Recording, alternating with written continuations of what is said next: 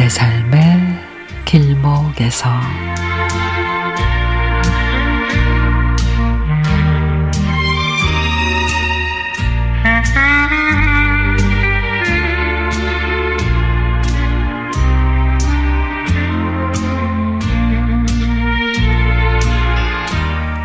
지난 봄부터 격주로 주말 봉사를 하러 갑니다.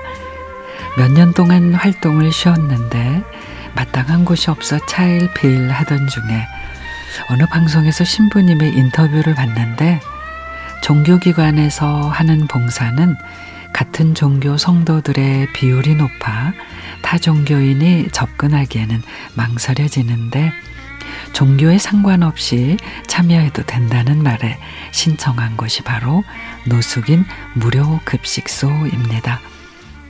운동장에 천막을 치고 테이블을 놓고 바닥을 쓸고 식기구와 음식을 다 들고 나와 식사를 대접하는 식당이다 보니 노동의 강도가 이만저만이 아닙니다.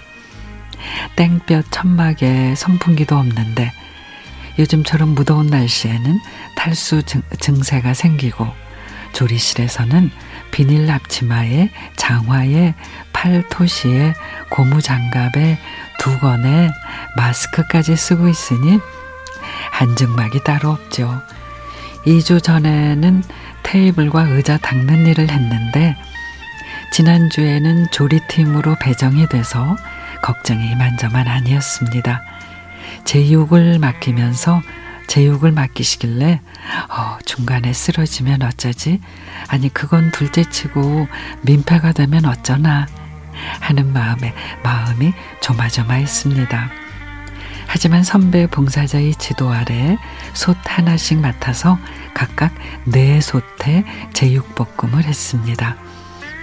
온몸이 젖을 정도의 열기로 점심 봉사를 무사히 마치고 나니 얼마나 뿌듯하고 기쁘던지. 근데 주변의 봉사자가 그래요. 어머, 요리 쪽 일을 좀 해보신 것 같은데요. 두 분 다 아주 거침없이 하시는 걸 보니 하길래 아니 여기서 초보 티내면 일이 안 돌아가잖아요. 손도 부족하고 할 일은 많으, 많으니 다들 열심히 하는 거죠 뭐.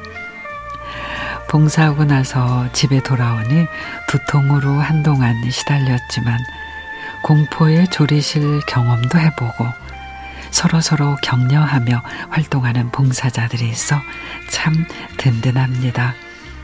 곳곳에 이런 급식소가 있으니 노숙인과 끼니 해결이 절실한 분들이 든든한 한 끼를 대접받으시면 좋겠습니다. 다음 주말에도 그분들의 귀중한 한 끼를 위해 저는 또 성실하게 활동해 나갈 겁니다.